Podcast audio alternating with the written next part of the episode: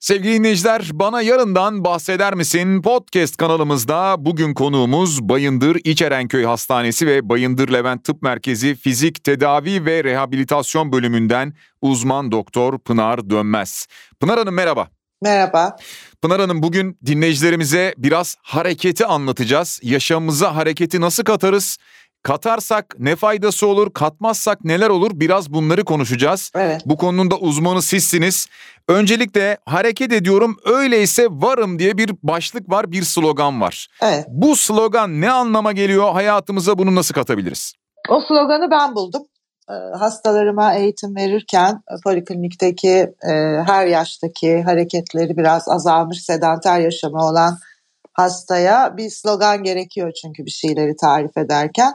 O gidişatta şöyle oldu. E, Descartes'in ünlü bir sözü var biliyorsunuz. Düşünüyorum Hmm. öyleyse varım. Çok alıntılanan Evet. aforizma şeklinde kullandığımız bir e, sözü var. E, benim çok sevdiğim bir yazarımız da var Haruki Murakami. O da bir kitap yazdı. E, Koşmasaydım yazamazdım diye bir kitap yazdı. O kitapta da kendisinin nasıl ilk kitabını yazmaya çok hızlı bir şekilde evinin kanapesinde otururken karar veriverdiğini, sonrasında masanın başına oturup bir buçuk yıl boyunca o ilk kitabı yazdığını, sonradan da biliyorsunuz çok ünlü bir yazar haline geldi. Evet. Fakat o masadan kalktığı anda bir şeyi fark ediyor Murakami. Ee, o masanın başına bir buçuk yıl önce oturan Murakami değil artık. Bedensel olarak birçok değişiklik yaşamış ve anlıyor ki eğer yaşam biçimi olarak yazarlık yaşam biçimini seçecekse ve sağlıklı bir insan olarak yaşamayı sürdürmek istiyorsa mutlaka hayatına bir hareket, sistematik bir hareket sokmak zorunda Hı hı. ve koşmaya odaklıyor kendini. Sonra bu tekniği o kadar geliştiriyor ki artık ünlü bir maratoncu aynı zamanda kendisi yazarlığından bağımsız bir sporcu kişilik de kazanıyor. O kitapta da bunu anlatıyor. Bu ifade bende çağrışımla e, düşünüyorum öyleyse varımı koydu. Tabii biz her birimizin maratoncu olmak gibi bir ilkesi olmamalı ama sağlıklı olmak için e, o modda çok hoşuma gitti. Ben de düşünüyorum öyleyse varım veya e, koşmasaydım olamazdım, yazamazdım yerine hareket ediyorum öyleyse varım e, gibi bir kavram geliştirdim. E, bu noktada şunu sormak istiyorum Pınar Hanım size. Hareketten kastımız ne? Mesela ben e, haftada 3 gün düzenli olarak spor yapmaya çalışıyorum ama haftanın 3 günü müdür? Her güne bunu yaymak mıdır? Her gün yapılabilir mi? Neler yapılabilir? Hareketten kastımız ne? Evet, şimdi burada e, gerçekten önemli kavramlar var. Hareket, ben e, en çok duyduğum cümle, ben çok hareketli bir insanım. Hastalarımdan en çok duyduğum e, cümle bu. Ben çok hareketli bir insanımın açılımı, ben oturmayı bilmeyen, istirahat etmeyi bilmeyen, sürekli iş odaklı, koşuşturup duran bir insanım olduğunu bir süre sonra anladım. Ama Hı hı. vücut bunu sadece bir görev gibi görüyor. Her organ gibi, her şey gibi vücudun da bir bakıma ihtiyacı var. Bizim burada kastettiğimiz şey aslında o bakıma yönelik yani düzenli bir egzersiz programı olmasına yönelik.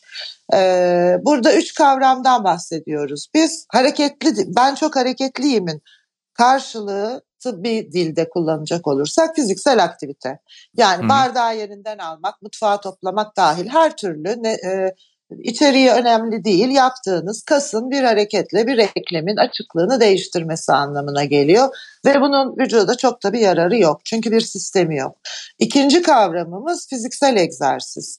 Fiziksel egzersiz orada eğer varsa bir sakatlık ya da yoksa genel sağlık bağlamında e, bir kasın e, bir e, eklemi hareket ettirmesi ama bir hedefe yönelik olarak bunu yapması demek. Kas gücünü mü arttıracak? Ka- Kasın, eklemin hareketliliğinin açısını mı arttıracak? Yani bir hedefimiz, o hedefe giden bir programımız, o programın da belirli bir sistematik içinde tekrarlanarak uygulanmasını kastediyoruz biz egzersiz dediğimizde. Üçüncü bir kavram var, o da fiziksel fitness anlamına geliyor. Çok karışıyor bunlar, fitness, Evet. egzersiz, spor, e, uçuşup duruyor havada. Fitness'ten bahsettiğimiz zaman aslında bu fiziksel aktiviteyi yapabilme kapasitesini belirleyen bir şey. Yani ağır bir kalp hastalığımız ya da bir solunum sistemi hastalığımız varsa bizim fitnessimiz düşük oluyor zaten. O düşüklüğü arttırmak için de bizim egzersizlerimiz var. Yavaştan başlayan ve giderek arttırdığımız. O ayrı bir kavram. Sizin demin bahsettiğiniz sağlıklı e, erişkin birey olarak yaptığınız, haftada üç kere yaptığınız, keyfinize göre, e, ihtiyacınıza göre düzenlediğiniz egzersiz de bir e, var. Yani bu işin hı hı. kavramı çok geniş ama hastaların bilmesi yani kişilerin bilmesi gereken bedenlerine karşı sorumluluklarını yerine getirmeleri için bilmesi gereken şey ben çok hareketliyimin açılımı ben çok egzersiz yaparım demek değil. Egzersiz mutlaka bir amaca yönelik olmalı, bir program içinde yapılmalı ve bu egzersizi düzenli yapabilmek için de insanın genel sağlığının yani fitnessinin iyi bir durumda olması gerekiyor. Bunların üçü birbirine bağlantılı kavramlar. Pınar Hanım, peki insanlar zaman zaman çeşitli spor dallarına merak sarıyorlar ve bunu yapıyorlar. Evet. Ama e, her spor herkese uygun. Mesela biraz önce bahsettiniz işte buradan örnekle birisi mesela yarın sabahtan itibaren koşmaya başlasın mı? Evet. Veya e, işte bir başkası hemen fitness'a gidip ağırlıkları kaldırmaya başlasın mı? Bunu nasıl seçebilir insanlar? Evet, bu bizim en korktuğumuz şey. Biz çok spor sakatlanması e, görüyoruz mesleğimiz dolayısıyla. Ee, bunun iki şeyi oluyor. Evet bir gün hakikaten bir insan yeter artık çok oturuyorum deyip veya arkadaşları herhangi bir spor dalına yöneldikleri için onlarla birlikte sosyalize olmak ve sporu yapmak için bir takım faktörler e, etkisinde kararlar veriyorlar. İkinci biri de e, özellikle 40 yaş ve üstü insanlar genel check-up'larında, kardiyologlarına gittiklerinde e, orada duydukları bir 10 bin adım meselesi var. Bu, evet. bu da böyle bir fenomen oldu e, yürümen lazım dediği anda hekim ertesi gün ilk spor ayakkabının içine girip yürümeliyim deyip 8 kilometre yol yürüyorlar. Ama ondan bir gün önce 8 saat kanapede oturuyordu. Yani ona hiç hazır değil. Ee, evet. Dolayısıyla evet aslında sporu çok kendilerine göre değil bir oturup düşünüp ben neyim, kimim, genel sağlığım ne, ağrılı bir eklemim var mı, ee, ya da hakikaten hiçbir sorunum yok. Hareketliyim, arada bir koşuyorum, arada bir gidiyorum, bir hafta tatil yapıyorum kayakta. Hiçbir sıkıntı yaşamıyorumsa o tabii daha özgür karar verebilecek bir kişi anlamına geliyor. Ee, ama geri kalan herkesin bir durup bedenini ve o güne kadar sürdürdüğü yaşam biçimini mutlaka sorgulaması ve ben ne yapıyorum diye bir sorması lazım kendisine. Evet aslında anladığım kadarıyla bu hem bu sorgulama hem de bununla beraber belki de gıdaya ve beslenmeye de dikkat etmeyi beraberinde getirecek bir yöntem olmalı öyle mi? Evet yani şimdi e, sosyal medya ile birlikte birçok trendler yükseliyor. Ben bile takip ediyorum şu aralar hangi şeyler benim karşıma hastadan soru olarak gelecek diye. En son favorim stamina diye bir şeyden bahsediliyor. Hatta bunun Türkçesini e, göremedim. Herkes hoş bizim dilimize de uygun bir söyleni, söyleniş şekli var. E, stamina'nın da karşılığı hani vücut iklimi gibi bir şey aslında. Kendini iyi hissetmek, enerjik hissetmek bağlamında. Ama bir, biz buna şöyle diyelim. Bir bütünüz biz. Yani baş parmağımızın ucundaki e, sızıyı gidermek için ne yapmamız lazım diye sorduğumuzda birinci cevap genel sağlığımızın iyi olması lazım. Genel sağlık nedir? İnsanın boy kilo endekslerinin e, belirli bir düzeyde olması yani çok kilolu olmaması, çok zayıf olmaması, her şeyin çoku kötü aslında vücut için. Eğer uyması gereken bir tıbbi tanı nedeniyle bir diyeti varsa, hipertansiyonu var, tuzsuz yemeklere, e, kan yağları yüksek, onu yüzden e, yağsız yemeklere veya işte şeker hastalığı var, karbonhidrat kontrollü diyetlere uyması gerekiyorsa mutlaka onlara uyması, genel sağlığını iyi tutması gerekiyor. Ee, oradan başlıyoruz aslında esasında. Yani A'sı bu işin genel sağlık. Genel evet. sağlıkla başlayıp devam etmek gerekiyor sonra. Peki son dönemin şimdi siz de söylüyorsunuz insanlar böyle modası popüler olan uygulamalarıyla size geliyorlar muhtemelen zaman zaman. Son dönemde şöyle bir bakıldığında herkeste böyle bir herkeste demeyeyim ama büyük bir kesimde zayıflama, kilo verme ihtiyacı varmış gibi ve bu fiziksel aktivite veya bir egzersiz yapılacaksa da hedef bunun sonucunda kilo vermekmiş gibi görünüyor. Bu ne kadar doğru? Fiziksel aktivitenin bununla beraber getirdiği diğer faydaları da alabilir mi sizden? Şöyle söyleyeyim. Yani eğer kilosu fazlaysa kişilerin kiloyu vermeleri genel sağlıklarına artı değer katacağı için vermeleri gerek. Ama kilo vermenin tek bir bacağı yok. Yani günde e, yapacağı yürüyüş miktarını arttırmak faydalı olur ama tek başına etkin olmaz. Mutlaka onun ayrıca bir beslenme ayağını da yerine getirmeleri gerekiyor. Kalorilerini, yaşam biçimlerine göre hatta kendi artık damak tatlarını bile belirleyebildikleri diyet listeleri var. Ee, fazla kilo şöyle düşünün fazla bir yük. Neden? Çünkü bizim bir motorumuz var. Yani bizim bu motorumuzun yakıtı oksijen. Biz bu oksijeni akciğerimizden içeriye alıyoruz ve kanımız aracılığıyla bunu organlara gönderiyoruz. Bizim eğer bu oksijeni içeri almamıza engel olan bir solunum sistemi hastalığımız varsa ve bu e, oksijeni ortalığa, ortama yayması beklenen kalbimizde bir sıkıntı varsa o zaman bizim zaten motorumuzda bir sıkıntı var anlamına geliyor.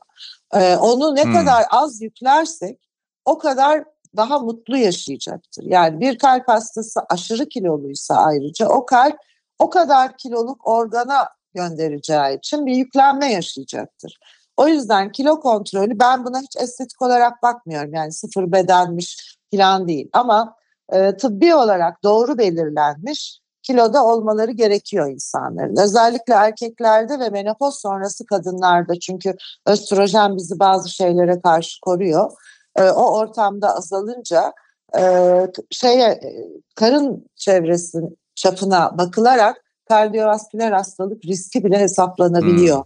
Hmm. E, ben yapamıyorum ama kardiyolog arkadaşlarımın böyle hesapları, kriterleri var. Dolayısıyla kilo önemli ama spor sadece kilo üzerinde değil. Ee, şöyle bahsedecek olursak insan aslında hareketli bir makine ve bugünkü yaşam biçimi için yaratılmış bir makine değil. Yani şu, bir hayal edin işte maymunları düşünün. Tabii. Ee, hiç aynı dalda uzun süre oturan bir maymun yok benim izlediğim videoların arasında. Yani kalkar öbür dala gider biraz da orada durur filan. Ama bizi bir masanın e, önce bir servis se oturtuyorlar ilkokula başladığımız anda. Oradan bir masanın arkasına oturuyoruz. Onun arkasından bir şeye geçiyoruz. E, tekrar servise. Eve gelip yine bir masanın ya da bir kanapenin üstüne oturuyoruz. Hı hı.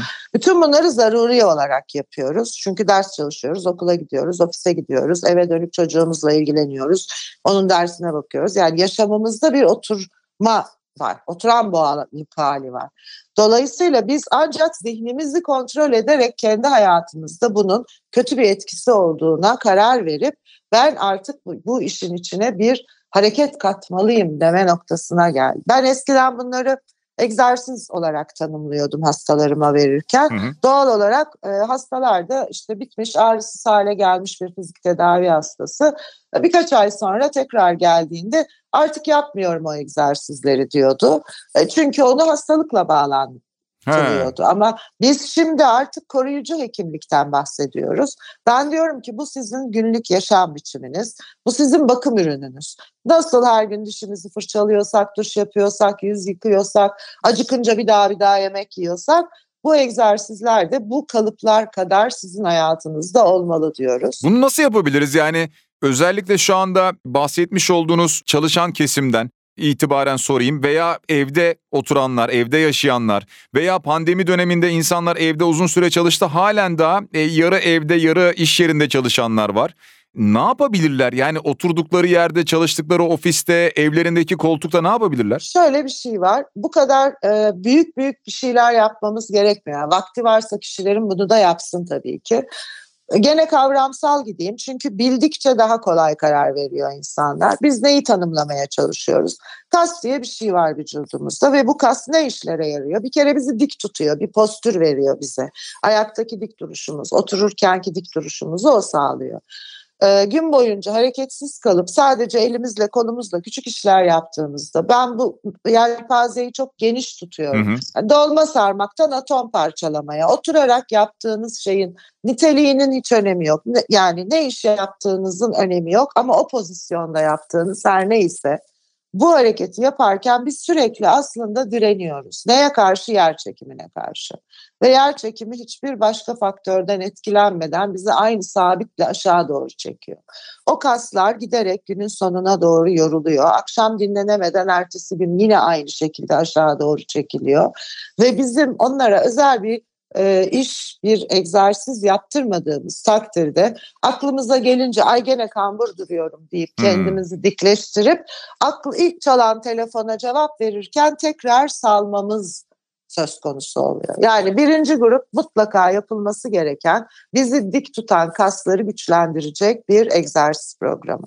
Gene bu yolda devam edeceğim konuşmaya. Aynı şey yer çekiminin etkisiyle bu kambur duruşta ikinci bir etken daha var.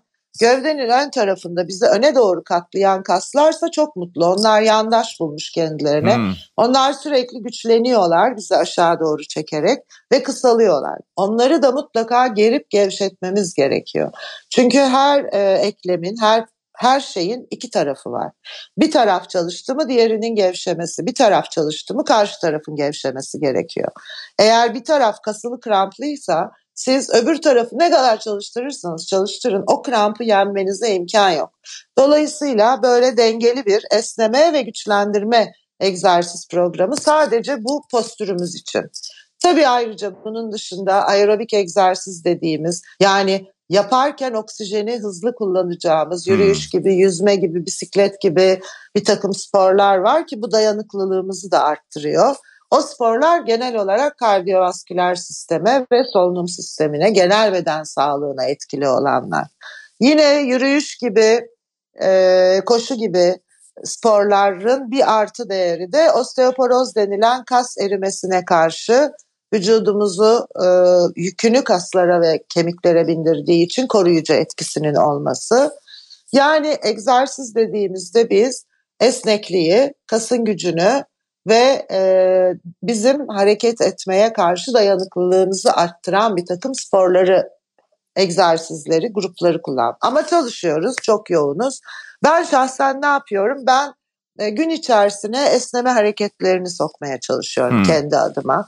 Mesela iki hasta arasında mutlaka bilgisayarın başından kalkıp bir koridorda hiçbir şey yoksa hemen ikinci hasta gelmeden önce iki esneme yapıyorum. Asansör gelmedi veya asansörde yalnızsam işte sırtımı güçlendiren hareketleri iki tekrar, üç tekrar gibi yapıyorum. Hatta bu yüzden ofis egzersizleri diye bir kavram geliştirilmiş. Evet oturduğu yerde yapabiliyor insanlar. Tabii dünyayı ofis gibi görürseniz kanapede de yapabilirsiniz. Çok iyi bir dizi izliyorum diyelim. E, kaptırdım kendimi, keyfim yerinde, kimse rahatsız etmiyor. Onu izlerken dahi yapılabilecek hareketler var. Bunları yine de uzmanlarından öğrenmekte fayda var bence. Yine de sizin gibi uzmanlardan evet. bunları evet. öğrenmekte fayda var. Tabii. Çünkü yanlış esneme hareketleriyle insanlar kendilerine de zarar verebilirler. Çok büyük hasarlar veriyorlar. Onun için biz şöyle diyoruz. Genel sağlığınız iyiyse ve kendinize bir program yaptınızsa bir e, küçük bir buketiniz olsun. Şöyle içinde güçlendirmeye yönelik. Genel olarak e, bunun içine yogayı, pilatesi koyabiliriz. Esneme hareketlerimiz var. E, dayanıklılığı arttırıcı bisiklet gibi, yüzme gibi, yürüme gibi sporları katabiliriz. Oturduğumuz yerde veya kapalı bir ortamda yapabileceğimiz yine esneme hareketleri, e, postür düzeltici ergonomik egzersizlerimiz var. Bunların e, bir tanesine takılıp yani sürekli sadece yürüyen birinin postür kasının iyi olmasını bekleyemeyiz. Onun çünkü bacakları hmm. çalışıyor ama sırt adelelerine yönelik bir şey yok. Yani hayatlarında insanların bir takım e, farklı günlerde, farklı düzeylerde hareketleri e, yapmaları gerek. E bunu tabii bilinci olmayan birinin kendi başına yapmasına imkan yok. Bir. iki hangi şiddetle hmm. başlayacak onu bilmiyoruz. Ama bu bir e, konuşma programı. Herkes de bana muayeneye gelsin ben onlara egzersiz reçeteliyim diyemeyeceğime göre ne önerebilirim? E, herhangi bir sporu seçtiklerinde mutlaka bunu ilk gün sonuna kadar yapmasınlar. Bir 20 dakikalık süre yapsınlar ve bir dinlesinler bakalım vücuttan bir sıkıntı hmm. geliyor mu? Herhangi bir hareketi yaparken eğer anlık bir ağrı oldu ve hemen geçtiyse onu orada kesebilirler. Ama o ağrıyla birlikte bir eklemde bir kasta kızarıklık, şişlik, ağrının şiddetinde her hareketle giderek açma, artma ya da eklemi hareket ettiremeyecek kadar şiddetli ağrı gibi dramatik bir şeyse acilen hekime başvuruyorlar. Ya da o ağrı geçmedi 3 güne kadar orada hala e, az bir e, şiddette de olsa devam ettiyse o zaman yine bir hekime ben nereme ne yaptım diye göstermelerinde fayda var. Başlarken mutlaka yavaş başlamalı. E, hafif hızlandırmalı. Sonra tekrar yavaşlamalı yaptığı hareketi bu. Ağırlık kaldırmak olabilir, terabantla çalışıyor olabilir, yürüme temposu olabilir. Tüm egzersizler için geçerli olan bir şeydir.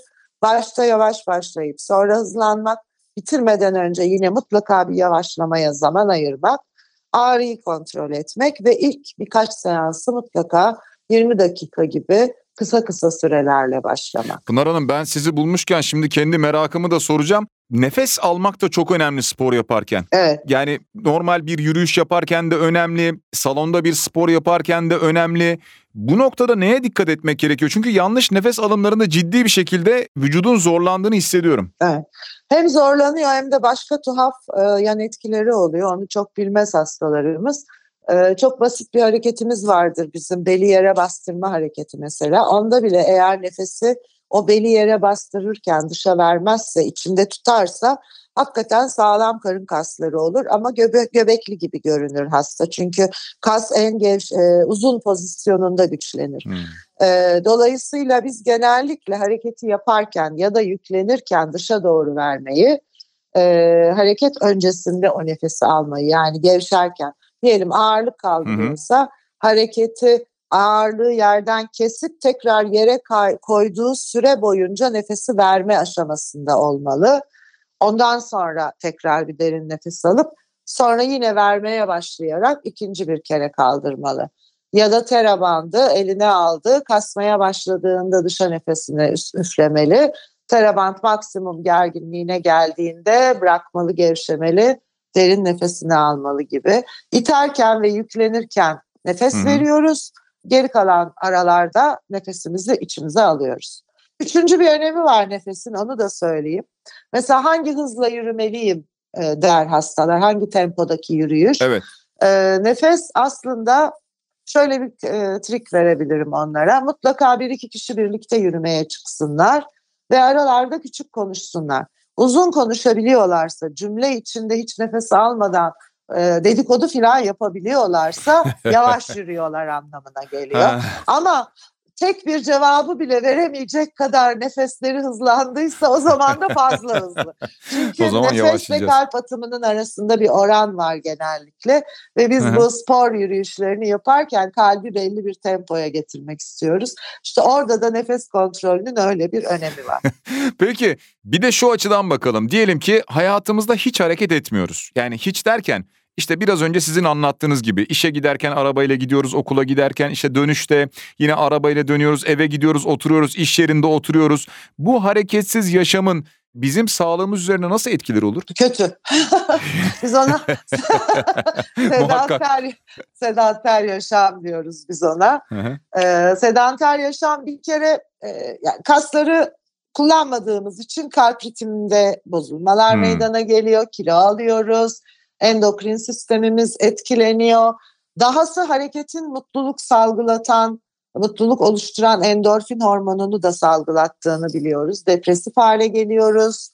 Ee, aslında hareketle kognitif dediğimiz beynin kognitif durumu yani e, bunama vesaireden bahsettiğimiz zaman kastettiğimiz algılarında da e, hareketsizliğin kötü etkisi var. Hatta egzersizle e, bunama ve Alzheimer gibi hastalıkların e, ertelenebileceği ya da hafif seyredebileceği hmm. ya da hiç olmayacağı yani bir koruyucu etkisi olduğuna dair az sayıda hastayla yapılmış ama e, bir takım yayınlar çıkmaya başladı. E, genel sağlık için hareketli olmamız şart. Yani hareketli derken de yine en baştaki cümleye dönüyorum. Ben çok hareketli insanım değil. Ben vücudum için bir program oluşturdum ve o programı düzenli haftanın en az 3 günü yapıyorum. Buradaki hedefim kilo vermek, kasımı güçlendirmek, kasımı esnetmek, postürümü düzeltmek gibi bir e, program olmadan e, öyle geldiği gibi aklıma geldiği gibi hareketle bir amaca ulaşmıyoruz. Şimdi siz postür dedikçe biz burada stüdyoda iki kişiyiz sürekli e, sürekli koltukta dik durmaya başladık. Peki bu evet. bilgisayar başındayız ve o bilgisayar başında gerçekten bir süre sonra sizin söylediğiniz gibi o içe doğru eğiliyoruz, öne doğru eğiliyoruz. Kendimi öyle hissedince hemen düzeltmeye çalışıyorum. Bunun için ne yapabiliriz? Yani omurga sağlığı için muhakkak yine herhalde spor önerirsiniz öyle mi? İki şey etkisi var onun. Ee, demin bahsettiğim hain yer çekiminin etkisi var bir. Ee, ikincisi yani sürekli o oturuyor olmamızın ve kollarımızın da önde desteksiz bir vaziyette bir şeyler yapıyor olmasının tabii ki kalıcı hasarlara yolu. Yani fıtık olabiliyoruz mesela. İlla ki insanların ağır kaldırması gerekmediğini biz mesai saatlerinin uzaması ve masa başında çalışmaların yoğunlaştığı çalışma formatıyla öğrendik. Ee, onlar için mutlaka egzersiz diyoruz ama hani sabahları da bu insanlar çılgın gibi yataktan fırlayıp bir şeylere yetişen insanlar. Onun için ben diyorum ki bir e, masa başındaki hareketleri yapın. İki mola çok önemli. E, aynı kasları kullanmamış olacağımız için oturma pozisyonu önemli. Eğer bir kağıttan bir şey okuyorsak iyice masaya yaslanıp dirseklerimizi de üstüne koyarak durmak. Ekranda bir şey okuyorsak belki geriye yaslanmak. E, bir şey yazmak durumundaysak tam 90 derecelik bir oturma pozisyonu. Yani bunların her biri, bu açıların her biri farklı kasları devreye sokuyor. Bu birinci trik. Ee, eğer büyük mola veremiyorsak ki şirketlerde tabii e, bir takım kurallar var çalışma evet. ortamlarında. Hiç olmazsa bir telefon konuşmasını ayakta yapmak gibi ayağa kalkmak. Ee, ne bileyim e, oturduğu yerde yapacağı ergonomi egzersizleri var. Ona artık bütün kurumlar çok toleranslı. Yani yöneticileri de e, bu rahatsızlıklarla hep eğitim aldıkları için oturdukları yerde de mutlaka sırtlarını güçlendirecek bir takım hareketleri yapmaları gerekiyor. Yoksa dik durayımla bunun süresi 15 ila 50 saniye sonra yine aşağı doğru evet, iniş. Öyle oluyor. Evet. Peki şunu soracağım son olarak. Genel olarak bu spor yaparken insanlar hangi aralıkla yapmalı? Yani mesela bir haftaya yayıldığında haftada üç gün yeterli midir? Her gün mü yapmak gerekir? Sizin öneriniz ne bu noktada? Şimdi vücudun genel bakımı diye benim en önem verdiğim bu postür hareketleri veya ağrılı bir eklemi var ona yönelik verilmiş bir egzersizi var o grubu da katarak. Mutlaka günde iki kere 15'er dakikalık bir ev içi egzersiz programı şart. Onun haricinde diğer spor amaçlı yapmak istediği şeyin optimumu 3. Yani 3 kere salonda jimnastik yapabilir, ağırlık kaldırabilir, yüzebilir. Bu optimum vücut için en iyi etki yaptığı e, durumdur. Özellikle ağır yüklenme varsa yani tabii profesyonel sporcuları Hı-hı. kastetmiyorum. Onların tabii. programları çok farklı. Ama haftada 3 kere yapmak, arada bir günü istirahate bırakmak Normal yürüyüşü her gün yarım saat yapabilir. Günde üç defa onar dakikalık yapabilir. Yani yaşamı içerisinde bölerek yapabilir. Ama eğer çıkıp da uzun süreli sağlam tempolu bir yürüyüş yapacaksa haftada üç kere yapması yine yeterli. Ee, optimumla onu kastediyorum. Pınar Hanım az önce son soru dedim ama siz anlattıkça aklıma bir şeyler geliyor. Şunu merak ettim. Siz şimdi fizik tedavi ve rehabilitasyon bölümündesiniz. Bu alanda uzmansınız. Evet. Size gelenler en sık hangi şikayetle geliyor? Ah, en sık bizde gördüklerimiz herhalde son zamanlarda boyun sırt ağrıları. Onun iki nedeni var. Ee, özellikle Covid sonrası He. kaygı eşiği de çok yükseldi. Sırtımız özel bir organ bizim. Sadece e, duruşla, e, belli hareketlerle değil aynı zamanda duygu durumumuzla da bağlantılı bir yer. Ee, bir takım refleksler aracılığıyla sırtta kaygılı durumları kontrol etmeye çalıştığımız sürelerin içinde sırtta kasılmalar meydana geliyor. O yüzden e, sırt ağrıları ve boyun ağrıları çok arttı ama hani meslek hayatım boyunca oluşan neler değişti diye sorarsanız benim en çok ilgimi çeken son 5 ila 7 senedir e, bu akıllı telefonlar hayatımıza girdi gireli daha doğrusu. Hı hı. Çok genç yaşta boyun fıtıklı hasta görmeye başladık. Hı. Ve bu fıtıklar bizim alıştığımız yerde değil. Hani sözel olarak şöyle anlatayım. Boyunda 7 tane boyun omuru var ve bunun baş hareketlerimizi biz yaparken bir tanesi 5 e, ile 6. omurlar arasındaki eklem hareketin %70 kadarını yapıyor aslında. Geri kalan %30'u diğerleri aralarında bölüşüyorlar. Hmm. Ve üst seviyedeki 2-3 e, gibi üst seviyedeki e, eklemlerse e, böyle hani kibarca bir evet demek için çeneyi küçük He. bir oynatırız ya onun dışında hiçbir şeye karışmıyorlar. Fakat işte tam o seviyede artık ciddi fıtık görmeye başladık. Bizi şaşırtıyor. Neden? Onun bulduk. Kafa ağırlığı normalde 13,5-14 kilo civarındayken e, kafamızı öne doğru sallayıp avucumuzdaki akıllı telefona bakma pozisyonunu ayarlayın. O şekilde astığımız zaman boynumuza etkisi 46,5 kilo. Ee, bir saat WhatsApp'a veya oyuna hmm. ya da ne hmm. bileyim sosyal medyaya ya da e-mailimize baktığımız zaman oraya binen yük nedeniyle e, orada fıtıklar olmaya başladı. E, o çok önemli. Ergonomi deyince hayatımıza yeni giren değişiklik de bu. Ben çok seviyorum sosyal medyayı da akıllı telefonun cebimde Hı-hı. olmasını da ama ergonomik kullanmak lazım. Göz hizasına kaldırmak lazım. Masa üstüne küçük bir dayanıkla dayayıp o şekilde kullanmak lazım. Çünkü bayağı görmediğimiz yeni hastalıklara yol açabiliyor e, yeni yeni yaşadıklarımız. Bu boyun, bel, sırt kütürdetme diyeceğim şimdi. E, bunları yapanlar var evet. ve bunları çeşitli nasıl söyleyeyim işte ofis veya muayenehane adı altında yapanlar da var. Bu konudaki görüşünüz ne? Şimdi çıkıkçılar bizim hayatımızda hep oldu. Yani e, asistanken Sarıyer'de vardı bir çıkıkçı. E, hasta gelirdi radyolojisine bakıp sen Sarıyer'e gittin değil mi derdim. Falına bakmışım gibi. Nasıl anladınız diye çok sinirlenirlerdi.